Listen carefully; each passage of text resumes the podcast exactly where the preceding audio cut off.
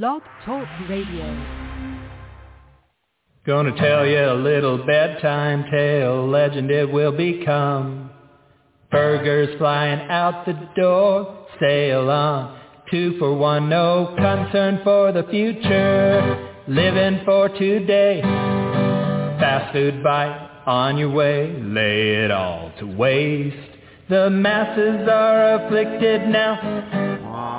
Moo, mad cow, mad cow, mad cow, mad cow, line dance song. Hey, Sign Guy Nation, welcome to the show here on another Friday afternoon. Sign Guy along with the coach with the most coming at us from coast to coast. He doesn't mean to brag, but he has to boast because he is now a talk show host that makes a really, really mean piece of toast. Coach Mike Jones. Real fast before we jump into things, if you're looking for some pro wrestling in the next couple of days, tonight, WCWO at the Outlaw Arena, 1151 South Kentucky Avenue in Indianapolis, FGW in Hamilton, Ohio, Horror Slam in Taylor, Michigan, NERG in Fairhaven, Massachusetts, Paradigm Pro in Jeffersonville, Indiana at the arena for two shows today. JPW in Kansas City, Missouri. Tomorrow night, Knokx Pro Wrestling in Los Angeles, California. PPW in Bedford, Indiana. APW in Cincinnati, Ohio. Wrestle South in Lacey Springs, Alabama. FWF in Columbia City, Indiana. IPW in Muncie, Indiana. HCW in Mishawaka, Indiana.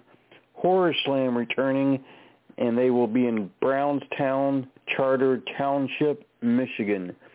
SAPW in Spokane, Washington. BTW in Wayne, West Virginia. ICWA in Russellville, Tennessee. TPW in Rocky Top, Tennessee. HWT in Westville, New Jersey.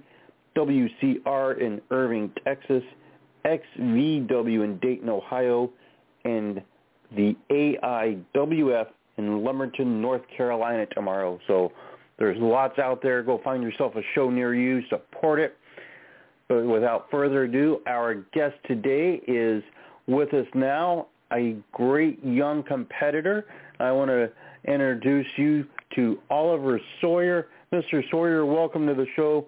We're very pleased that you joined us today. I appreciate it. I thank you guys for having me. Never really done anything like this, so I'm excited. All right, we are excited to have you. I've been enjoying watching footage of you up on the YouTubes and so forth, but since it's your first time with us, I will give you the traditional first-timer question to start things. What led to you getting into the business of professional wrestling? um, I was just uh, really big into Japanese wrestling. Like I liked WWE and all that, and then when once I got into Japanese wrestling, it was it was that was it. That was the only thing I did. I just watched wrestling, learned more about wrestling, and so it was only a matter of time after that. Now, when you decide to get into wrestling yourself, did you have any background that was going to help you with training, be it uh, previous athletics or martial arts or drama or anything like that, or was it a completely new experience when you got into training? Yeah, so I did um I did amateur wrestling for three years in high school, so that was a, a big advantage starting training, but that was about it. Most professional wrestlers can tell you that there is a major difference between doing cardio training in general and doing cardio training for professional wrestling. There's no substitute really for in-ring wrestling when it comes to the cardio training. It's a different animal than if you just do a stairmaster or you go out jogging compared to what's needed for professional wrestling.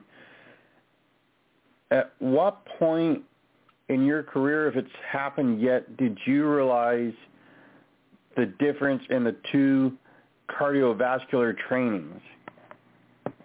Well, so so like I said, I did amateur wrestling, and so for a while, once I started doing professional wrestling, I didn't I didn't do any cardio at all. I didn't run on a treadmill. I we did blow up drills in the ring and stuff, but I didn't do any other type of cardio.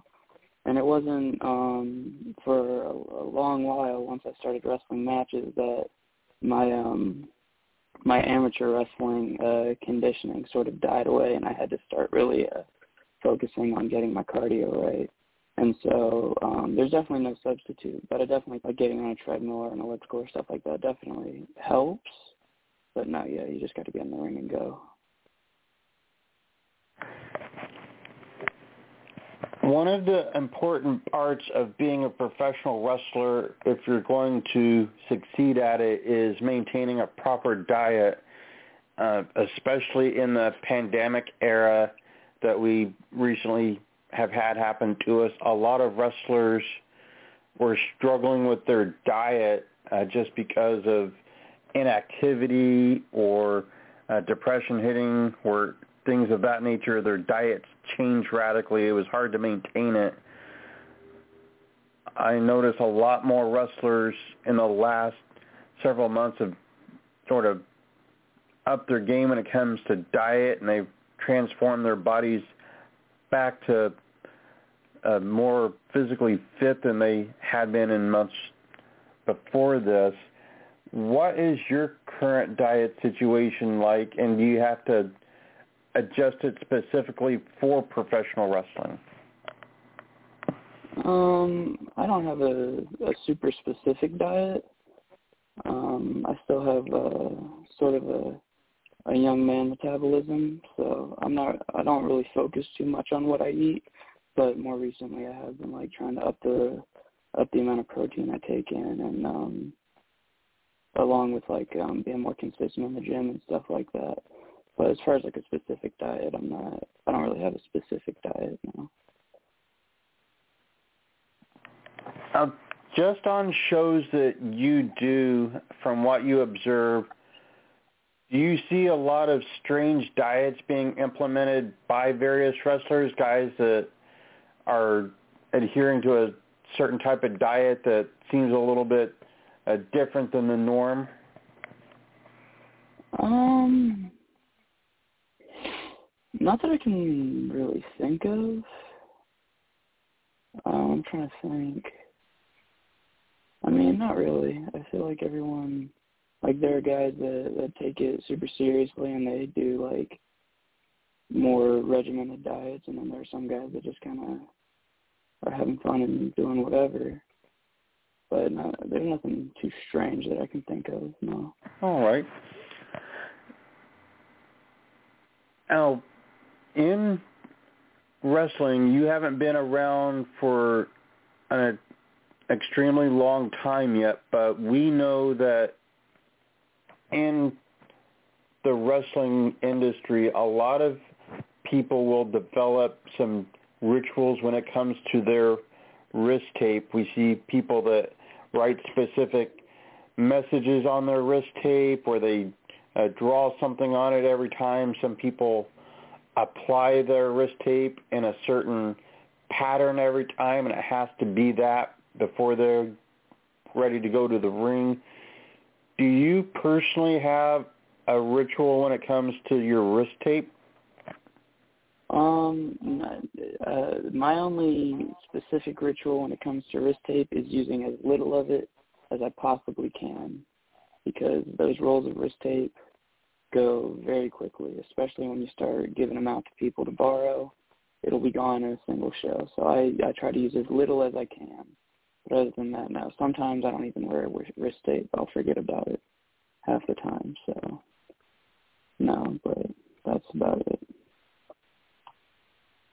The disappearing wrist tape, it might be the truest thing ever said on this show. For sure. Now you're based in the Carolinas and that is a traditionally wrestling rich area. There's, uh, of course, the historical significance. That's where the Crockett's ran successfully for so long. independent wrestling has been around in the North Carolina and South Carolina region probably longer than anywhere else. Uh, there's so many great wrestlers that came out of your area. Do you ever delve into the history of wrestling in that area? Do you try to familiarize yourself with what be- was there before you? Um, not not to like specifically my area. I'll watch like some older like indie tapes sometimes. Um, like watching guys like Cedric, um, Trevor Lee, guys like that. But nothing nothing too crazy. And of course like then you can go way back and watch like Flair and stuff like that. But no, I don't I don't think I dedicate too much time to focusing on North Carolina wrestling. One of the more controversial aspects in wrestling in recent years is deathmatch wrestling. We've seen sort of a niche audience rise up that really enjoy death matches. Uh, we see promotions that present nothing but death matches. A lot of companies have specific nights where they do all death match tournaments and that sort of thing obviously it takes quite a bit of wear and tear on a wrestler if they are doing almost exclusively death matches. What's your personal opinion on death matches in wrestling? Do you think there's a time and a place, or are you not on board with seeing it? Um, there's definitely a time and a place for it. I uh I enjoy watching deathmatch wrestling occasionally. Not what I enjoy the most about wrestling, but it, it can definitely be fun. I can't really ever see myself doing a death match. Um, that's not really my thing, but I, it's definitely fun and entertaining to watch, and I definitely have a lot of respect for the people that put themselves through that.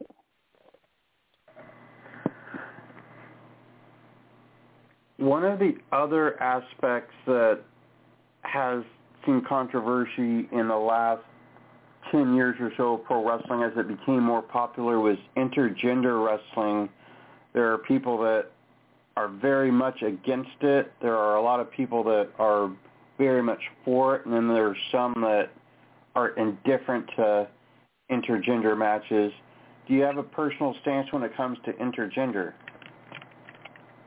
Um, not really. I I've never done an intergender match, but it's not something I'm against. It's just, I mean, um, I see why some people are against it, but I don't really have too strong of an opinion. I would do it if there was like a a good reason for me to do it. You know what I mean? But I, uh, I mean, I understand why some people don't like it. I mean, like if we're presenting this as a sport, most sports are uh, men's division and women's division. So I understand that. But then there's also times where there's a there can be a fitting story that you can tell with an intergender match. So I see it both ways. You said you never had an intergender match, but have you ever done a mixed tag where you teamed up with a female competitor? No, never. I was supposed I was supposed to at some point, but uh, card got shuffled. So no, I've never uh, done that. Cards are definitely subject to change. Always.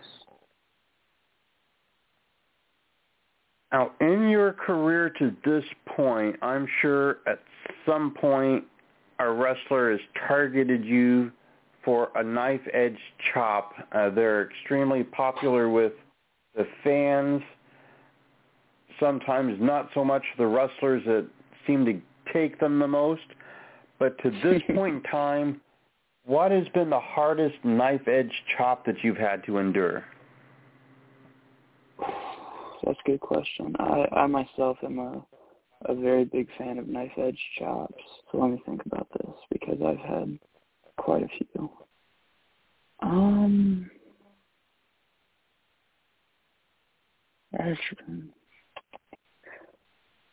there's one guy, I don't remember his name, but he chopped me really hard. But the one that I can remember the most was um Jackson Drake.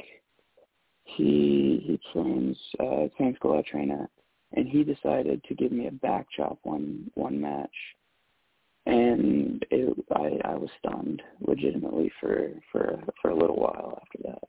So that's probably the hardest job I've ever taken. In the area where we live here in the Pacific Northwest, we had a brother duo. They were Buzz and Bart Sawyer. Uh, Buzz Sawyer was probably more famous and he wrestled in more areas before he passed away than his brother, but his brother Bart also wrestled quite a bit in Memphis and of course here in the Pacific Northwest and I believe in Puerto Rico he had a good run. Are you related at all to the Sawyers that were mainstays here in our neck of the woods in the Portland and Seattle area? No, no relation. But I, uh, I've I've watched a little bit of the Buzz Sawyer, so I'm aware, but no, no relation. All right.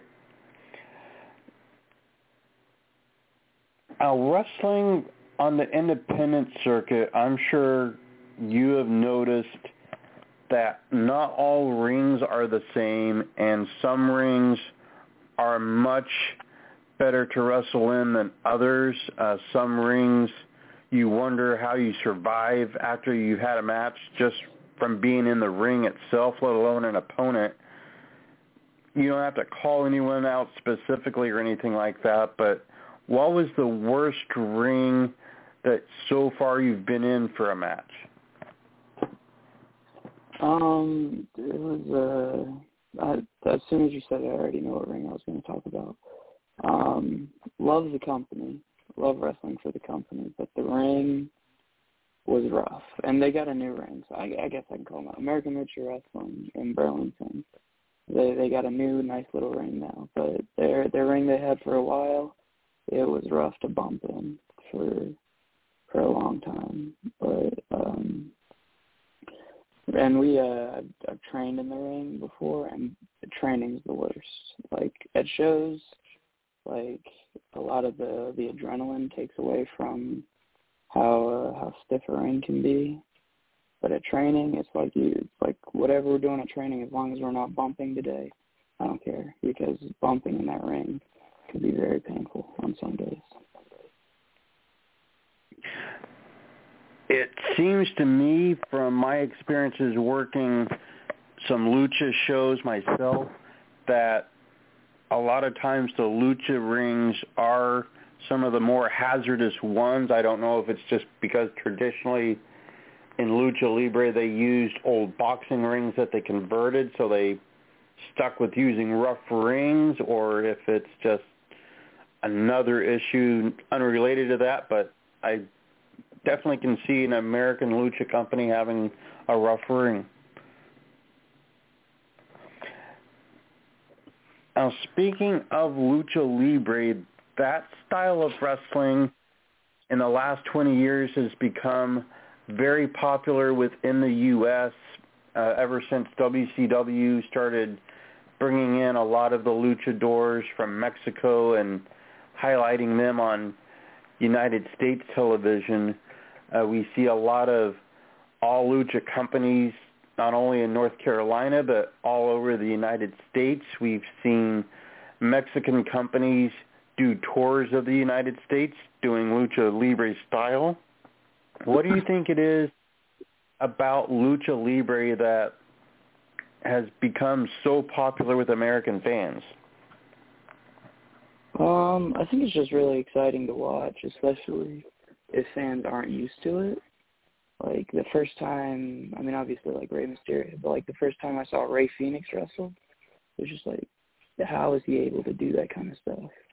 So I think that's a big part of it. Um, it's just that it's so different than what maybe some fans are used to, but also it's super like innovative. So even the fans that have seen a bunch of lucha libre, a lot of times you'll see stuff that you've never seen before, and so I think that's a big part of it.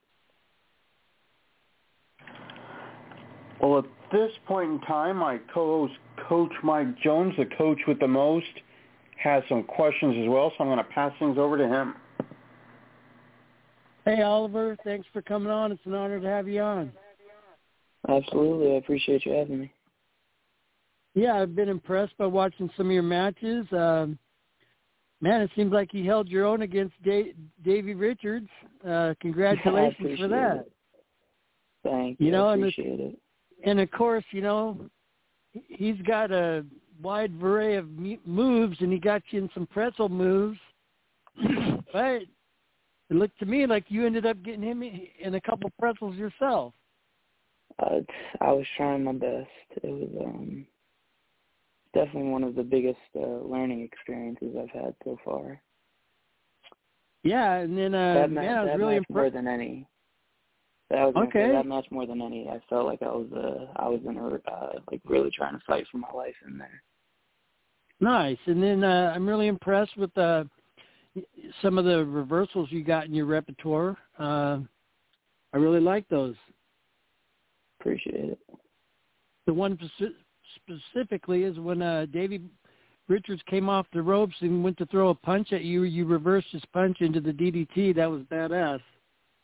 Oh, I appreciate it. That's uh, that's like one of the only uh, moves I like came up with by myself. I don't even know how I came yeah, up with it. One day I just I went through a punch yeah, and I just DDT'd him. Because like I I was thinking, I was like, damn, I've never seen that one.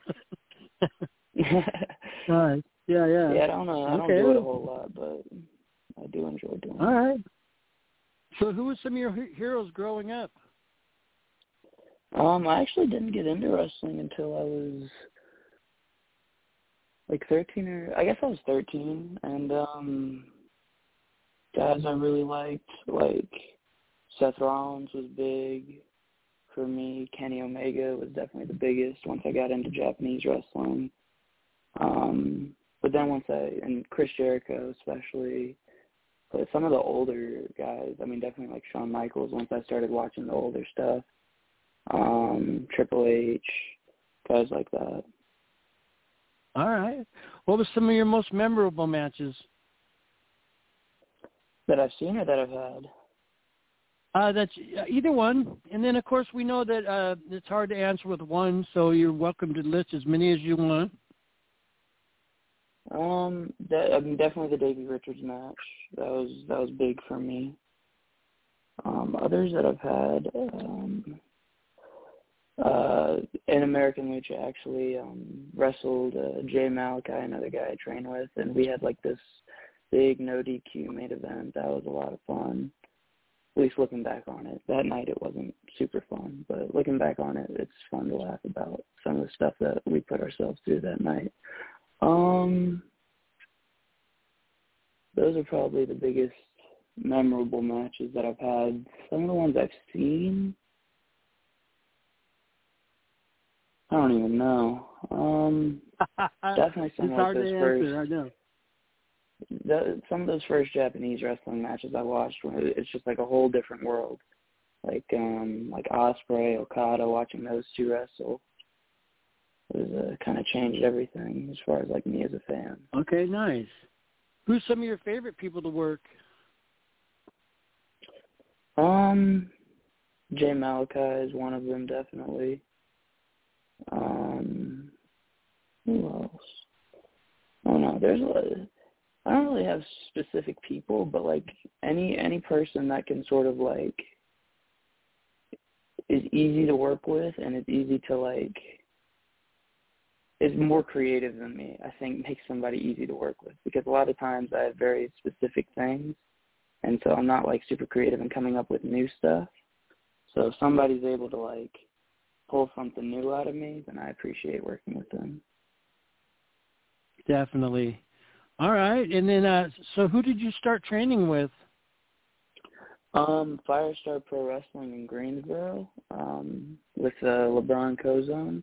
They trained um Griff Garrison, who's in uh AEW right now, Marcus Cross, who's wrestled for AEW, and a few other guys that are still on the come up. But I started training there, and then January last year, I actually moved out to Iowa for three months and trained with Seth Rollins.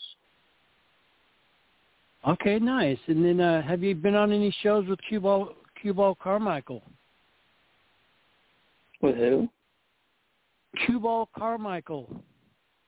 I don't think so. Okay.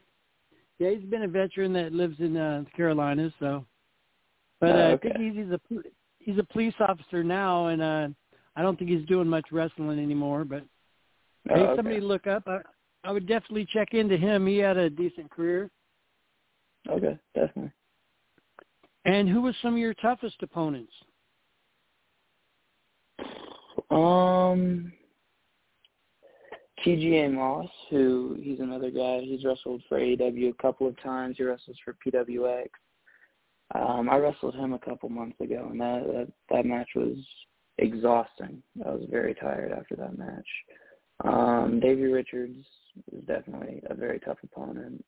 Um, on the one hand, but on the other hand, like it was also like, um, like um like sort of seamless like even though like i'd never met him i never like worked with him um we just kind of got in and got out. We just did what we went in there to do and we got out.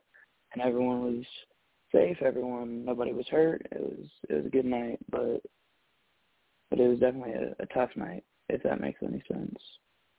Yeah, definitely. And then, uh, so do you have any suggestions for people who'd like to get into the business? Um, I mean, the the cliche advice, I guess, is like just work hard, but that's really all you can do. Like, and work at your own pace, and don't like compare yourself to other people because like that's something super easy to do, but it's like a huge mistake because everyone sort of learns and advances at their own pace. So you just kind of got to stick to your own grind and not worry about what other people are doing around you. Exactly. All right, and then uh, I'm sure Sign Guy would like to know uh, if you drink coffee, what's your favorite coffee drink? no, I don't drink coffee. I've had coffee like once in my life. Okay. So, uh, where's some of the places you've worked besides Carolinas? um, I, I I've started pretty regularly wrestling in Tennessee. Um, other than that, I've only worked in Virginia one time. Um, I'm looking to get back out there, but that's it. Just those three states so far. Have you got to meet Jerry Lawler? I have not. Okay. And I imagine you've been to at least a couple seminars. Um, can you let us know which ones you've been to? Uh, where do I start? Yeah, um, I've been to a couple with uh, Jay Lethal. Those were some of the best hours in the ring of training that I've had with Jay Lethal. That guy's incredible. Um, what are some other big ones? Uh, I've been to a seminar with um, Ricky Morton. Um, been to a seminar with Davey Richards. With well, there's some. There's another name that's actually. Oh, um, we did, did a seminar with Shane Strickland. Um, those are some of the bigger ones. But Nice. That's impressive. those are definitely. Yeah, I'm, you know, All right, and then have you been to always trying to learn from more people. Always trying to learn from as many people as I can. Exactly. So, uh, have you been to any of the fan fest over there in the Carolinas? Like WrestleCade and stuff like that. Yeah. No, not yet. The uh when I started it was coronavirus time, so I didn't get the uh they didn't host it that year and then this past year I just it was like the weekend after Thanksgiving, so I just kinda took that weekend off of doing anything. Okay. Well, I would definitely We'll see what happens suggest. Uh, I would definitely suggest sending them your highlight tape and, you know, maybe taking time for next year and letting them know that you'd uh, love to come and work for them and do whatever you need to do to get in there because uh, I think you should be in there. I think you're a rising yes. star and you're gonna go. You're gonna go far, brother. I appreciate it. All right, and then uh, so uh, how do people get a hold of you? Um Instagram, Twitter, the Oliver Sawyer, Facebook. That's pretty much it. Um, yeah, I try to stay active on social media. Sometimes I take sort of breaks, but I'm always on there doing something. What do you got coming up? Um, we got uh, I got Firestar Pro Wrestling this weekend and next weekend. Big show next Sunday, Gate City Battle. We got um Hit Club Pro is debuting in Greensboro. We got some pretty big names. We got Myron Reed. We got AJ Gray all wrestling on that show. So that's pretty sweet. I think that's March 18th, Greensboro. Um, we actually, I don't even know if I'm technically supposed to say this, but on Monday I'm flying out to LA for a um, New Japan seminar, so that should be fun. Um, but yeah, just Sweet. more reps, trying to That's get im- more reps. That's impressive, man. Keep doing it. All right, sign. Uh, I'm good for now. All right, Coach. Well, I will take back the reins in. Well, Oliver, one of the things that a lot of wrestlers need to make sure that they have, and a lot of people will take this for granted and never give it a single thought, is their gear bag. A lot of wrestlers travel quite a bit every week. They're going town to town, oftentimes going hundreds and thousands of miles away from home and then back in a quick succession. So having a proper bag is essential in order to make things easier. Did you put a lot of thought and consideration into gear bags when you first started out and has anything changed on your opinion of your own gear bag or maybe the brands of gear bags or anything like that? Um, I'm using. I still have the same uh, gear bag I was using for amateur wrestling, which I'm. Uh, every time I like take stuff out or put stuff in, I think about getting a new one, but just hasn't happened yet. I um, it's like it's um, it's not like a gym bag. It's more of like a book bag, but it uh, it's super deep, and so it fits all the stuff I need, but I also lose stuff in it all the time. So every time I want to get a new one, but I just haven't done it yet.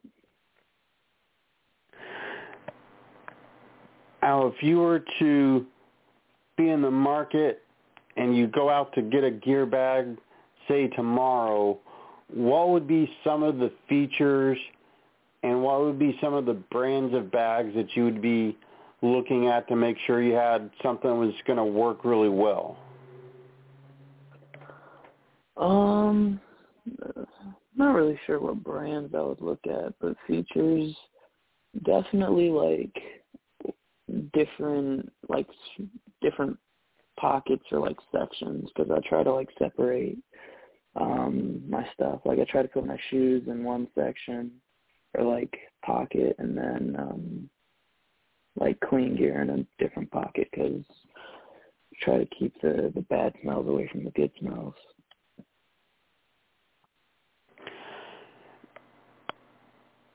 Now, as someone that has been around for a couple of years now and has worked in a few places, you've probably come to realize that referees can vary greatly on the independents in terms of skill sets and abilities and so forth, especially at the independent level. There's so many out there with a vast array of different trainings and experience levels and so forth. Who are some of Mhm. the better referees in your area that you think might deserve more credit than what they get? Um, he doesn't referee anymore, but um, Warbeard, he refereed my first match and made it so much easier for me. Like he was talking to me the whole time. He kept checking on me. So Warbeard, even though he doesn't referee anymore, shout out to Warbeard. Um, Kevin Pierce, he referees for PWX. He um, he refereed my match with Davey Richards.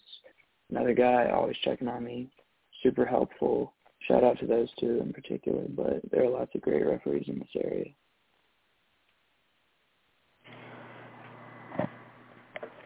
I always tell young wrestlers that are starting out that one of the things that will serve them well is to learn all of the aspects of the wrestling business so they can step into any type of role that a company might need at any given time and be able to handle it.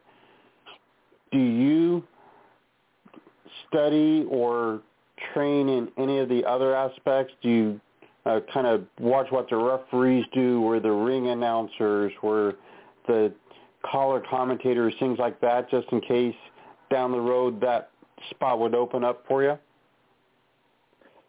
Well, actually, I have a funny story. One time, I was I was in New Jersey. Um, for, I was just with, uh, just kind of at the show. I wasn't booked, and they needed they needed a referee, and I had never refereed a match, but they offered me to referee, and I was like, sure, I'd love to help. Um, apparently, I'm not a very good referee because I got back to the back, and everybody was immediately telling me what I needed to do better as a referee. And never have I come back after one of my matches and the referee got crit- critiqued more than I did. So I don't think refereeing is going to be in my future, but aside from that, I really um I think I think I'd really be interested in doing commentary. Um because I think I think there's uh good commentary is super important um to help present a wrestling match. And so I definitely like not necessarily study commentary, but I take note of like good commentators on the indies and like uh on TV and stuff like that. Now, just to play devil's advocate, sometimes when you get a lot of critiques like that, it's because they see potential in what you're doing and they're trying to help you reach that by pointing out the things that need tightening up. So it's not always a negative if they critique a match like that. Fair enough. Uh, when I go to North Carolina, I always go to work at Gouge, which is Gimmicks Only Underground Grappling Entertainment based in Raleigh, North Carolina. They are a family-friendly, more comedy-based promotion that has been around for many, many years in North Carolina.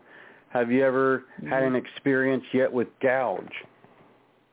I'm not. Um, I've heard of them. I know who you're talking about, but I've not wrestled for them yet. I want to because um, live like 10 minutes away from Raleigh, so it'd be a nice little drive, but I've not yet wrestled for them. I would definitely recommend them as a place to go. Um, the Infinite Man TIM, he Mhm. started out at Gouge. He even last year was Gouge heavyweight champion. Yeah, I was about to say, I think he still wrestles there from time to time. Yes, he still does from time to time. In fact, uh, he and I were in the same match the last time I was there. It was a, uh, a Rumble style match, so we weren't in there at the exact same time, but the same match. Oh, okay, nice, nice. Yeah, T- Tim's another uh, one guy that I'd really love to work. Absolutely. He is a fantastic performer, as is his trainer Seymour Snot. So if you ever get to work with Seymour Snot, I'd recommend that as well. Now, the state of wrestling at the national level as we see it right now is really good. There's a lot of promotions out there on national television. You have Impact Wrestling, you have Ring of Honor, you have AEW, you have WWE, all doing things at a national level, which means there's a lot of uh, quality jobs out there for pro wrestling. But on the independent level, there's still a lot of great independent wrestling out there. But one of the jobs that you don't see as much because they don't use it as much at the national level, which means it trickled down to the independents, is the role of manager there still are some good managers out there, but they are less common than they were probably before you were even born. But have you come across many good managers out there that should get more credit than what they do? Um, yeah. Um, uh, uh, Ben Grayson, who's actually also a really good referee, but he um, he manages um, the our Firestar heavyweight champion TDT, and was a thorn in my side when I tried to wrestle Tevin TDT. But he's a really good manager. Um, other than that, like I can't even think of that many managers um, that are that I I come across regularly. It's definitely something that isn't utilized as often as it used to be. But definitely Ben Grayson is a very good manager. Well, I believe Coach has a couple more things for us. I'm going to pass things back over to Coach. Okay. Okay. Hey, Oliver. Oliver, we had a question from uh, we had a question from somebody that uh, sign guy knows pretty well. His name's Kurt Ferris. He wants to know if you're a fan of the song by Rush named Tom Sawyer. No, I uh, don't. I don't. I don't think I know the song. Okay, that's definitely one to check out. It's pretty awesome, and they're in the Rock and Roll Hall of Fame. So, and then other than that, uh, I'm not sure. Have you have you uh, checked out Buzz Sawyer in the past? Yeah, yeah. Okay, yeah, I was definitely going to suggest checking him out, and also Bart Sawyer that uh, sign guy mentioned, and um, mm-hmm. I'd love to see you at Cauliflower Alley one day in Vegas, and also at Heroes and Legends in uh, Indiana. It'd be nice to see you go there one day. Okay, you said Her- Heroes and Legends. Yeah, Heroes and Legends in uh, Indiana. Normally they have them in Fort Fort Wayne, Indiana. Okay. All right. Yeah, I've been I've been there three times. I've been there three times. I've had the uh, pleasure to be there with the sign guy once, and uh, it's really a great uh, show and a great night, and a lot of legends there. Nice, sounds good. And and of course, we'd love we'd both love to see you uh, get a chance to wrestle Seymour Snot one day. That would be. Um, and then, are are you familiar with Ryan Riley? Yeah, yeah, I've uh, yes. I'd like to see you wrestle him someday too. That'd be a great great match, I'm sure. Yeah, actually, um, I wrestled. He's in a tag team called New Age Villains. I wrestled against them one time. Okay, nice. Yeah, I'm gonna have to look that up. Yeah, we. So, um, uh, yeah, me and my partner, the- we, didn't, we didn't come up uh, number one that night, but. So, who is you and your part uh, your partner? So I can look it up. Um, I don't even remember his name because he was another guy under a mask. But Okay. it was um, it was for Elevation Pro Wrestling. But, Elevation, Yeah, I want a rematch with a with an actual good partner. Cause, uh, we All got right, cheated cool. That night.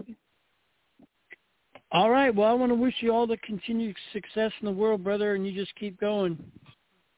I appreciate it. Thank you. You welcome. Thank you.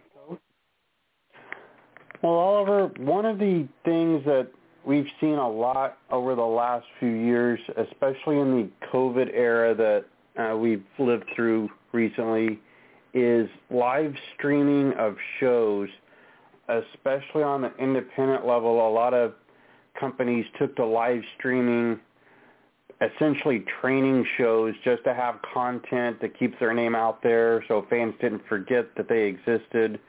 Um, lot of times there were no fans whatsoever. Sometimes there'd be very limited Mhm. people in there. But we saw more and more companies doing this. And as technology has caught up, a lot of companies very easily can live stream their shows so fans anywhere can follow along with the product and then hopefully travel out to see a live show, buy merchandise, that type of thing. There are people that think live streaming ultimately hurts independent wrestling because people will choose to stay at home and watch for free rather than pay a fee to get a ticket and watch in person. Do you think, based on what you've seen in your own career, that live streaming is ultimately more helpful or ultimately more hurtful for independent pro wrestling? Definitely more helpful. More eyes on any promotion is definitely always a positive. And I think the the fans that want to see that promotion that are local will most of the time go to the shows. But people that aren't local that still want to see the product, they have that chance with live streaming. So I definitely think it's a positive.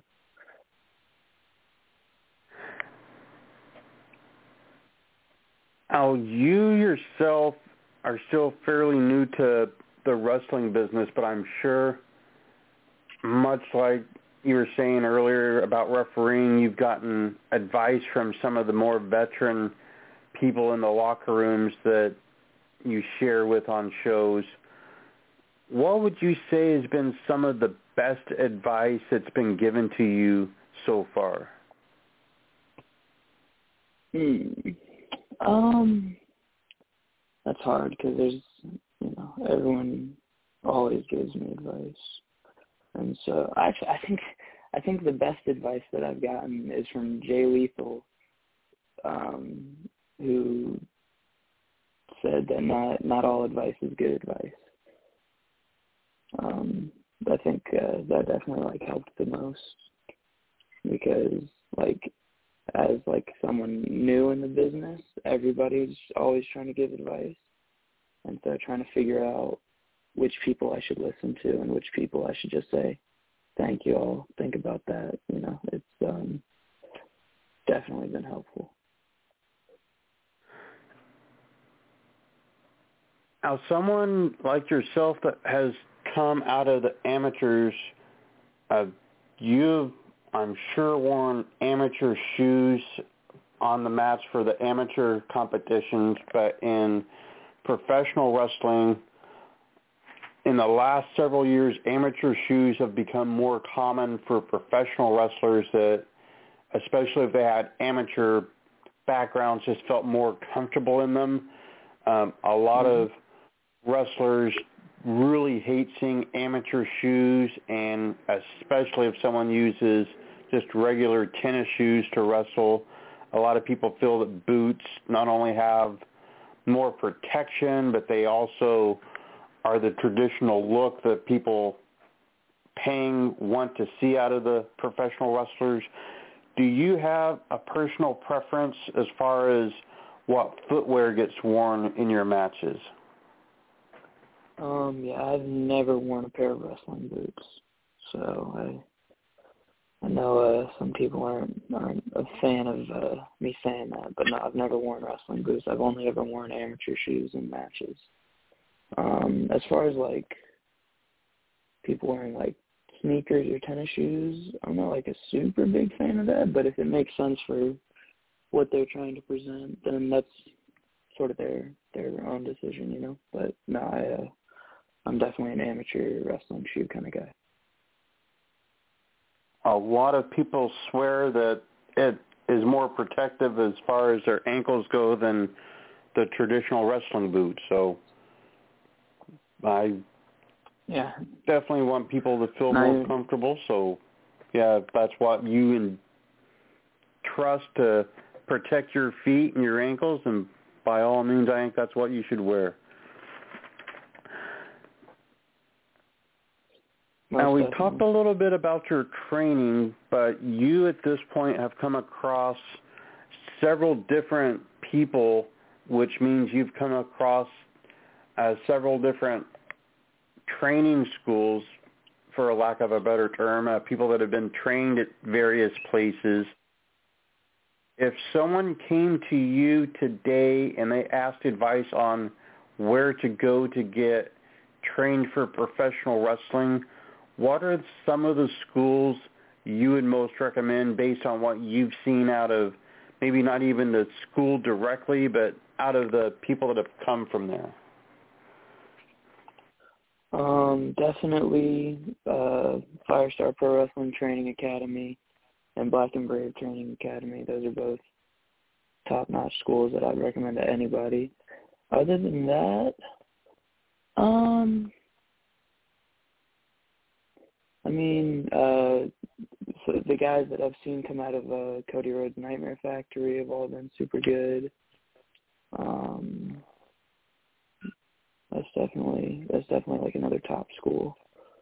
But and uh, there's actually um, CWA in North Carolina. Um, they they have a bunch of good guys come out of there. So those would be the ones I'd say.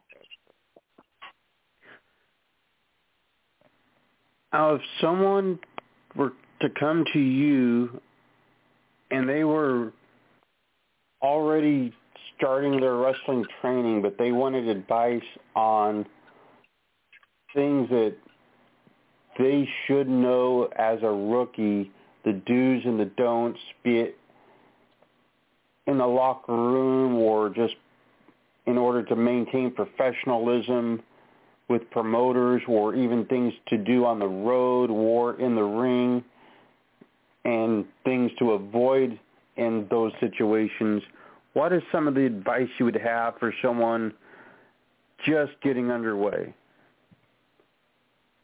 Um, I mean, I think a big thing is like showing up on time because so many people don't show up on time. So it's almost like showing up on time some, a lot of times can like make you stand out because so many people don't show up on time. So that's a big thing I'd say. Other than that, just like do do the job that you're there to do. Like don't try to do something or like be something you're not, you know what I mean? Absolutely, I can understand that. Obviously, you're still uh, fairly new to the wrestling business. A couple of years isn't a very long time at all in this industry. What are some of the areas in the United States where you've not gone that would most interest you to go for wrestling? Um, I definitely uh want to wrestle on the West Coast. I feel like there's a, a lot of uh companies over there that are killing it right now. So I'd love to wrestle um like in California, Vegas, stuff like that. Um, other than that, that's really like the most specific one. But I mean definitely like all all northern wrestling crowds are really fun. They like just seeing some good wrestling. So I think those two would be like the main areas that I'm trying to trying to wrestle at right now. Oh, wrestling right before the pandemic hit us was starting to become more and more popular in Europe, and they were bringing in more Americans than at any point I can remember for different European companies. Ohio Valley mm-hmm. Wrestling in Kentucky actually opened up a sister company in Romania, believe it or not, right before the pandemic started. Is going to Europe for wrestling something that you've ever given thought to before? Um, definitely. I didn't know that about OVW. That's crazy. Um, but yeah, um, I definitely like. I love watching like some of the like like a lot of progress right before the pandemic. Um, lots of British wrestling. Um, definitely a lot of European wrestling that's really good. Guys like Tyler Bate, Walter, that came out of like the the European scene definitely like I definitely want to get over there at some point, but I wouldn't say it's necessarily like a big goal. Like I wouldn't be disappointed or upset if it never happened, but it'd be something that interests me. Another big promotion that opened up overseas is Qatar Pro Wrestling. They're in the Middle Eastern country of Qatar, and they would bring in a lot of American names off of television, and then they would also bring in people from the independent scene from both the United States and Europe. Uh, I believe some Japanese independents to fill out the cards. Would you ever be interested if you got the call from a Middle Eastern company to go wrestle? Definitely. I'd definitely be interested to wrestle any and everywhere I can. All right. Well, Oliver Sawyer. We are down to the last few minutes of the show today, and I want to make sure that you have ample time to plug and promote anything you would like, social media, upcoming events, merchandise, your favorite bookstore, anything that you would like, anything you would like to say to the listeners, go right ahead. Um, like I was saying earlier, we got a uh, Firestar Pro Wrestling in Greensboro this Sunday and next Sunday. So if you're um, in the area, come check us out. Uh, Hit Club Pro, like I said, hold on, I'm actually going to check the date. I think it's March 18th. That's starting up in Greensboro. And on March, yeah, March 18th, um, they plan on uh, being more of a traveling company. So I think they want to they want to run in some other towns. So that would definitely be fun. Um, that's pretty much. I mean, social media, the Oliver Sawyer. Um, follow me, please. I need more followers everywhere. Um, but other than that, that's pretty much it. I'm just, just out here trying to get more reps everywhere I can. So.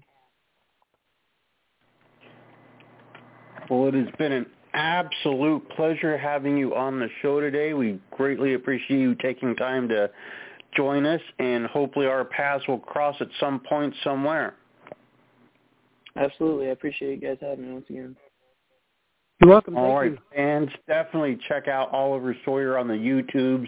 He's a fantastic wrestler. He's going to be doing big things, I think, in the next couple of years. So get familiar with him early and get on that bandwagon. Coach, what have we got coming up here? Well, you can reach me at Coach Mike Jones on Facebook, Instagram, YouTube, and Twitter. Also, don't forget to check out the NGW Green Room and the Real School Army. And yes, we got an exciting schedule coming up. We got Short Sleeve Sampson this Sunday. Then on the 25th, we got Sweet Daddy Jones. On the 27th, we got Real School Army member Moondog Ace making his debut. In March, Tim Simmons on Friday the 1st.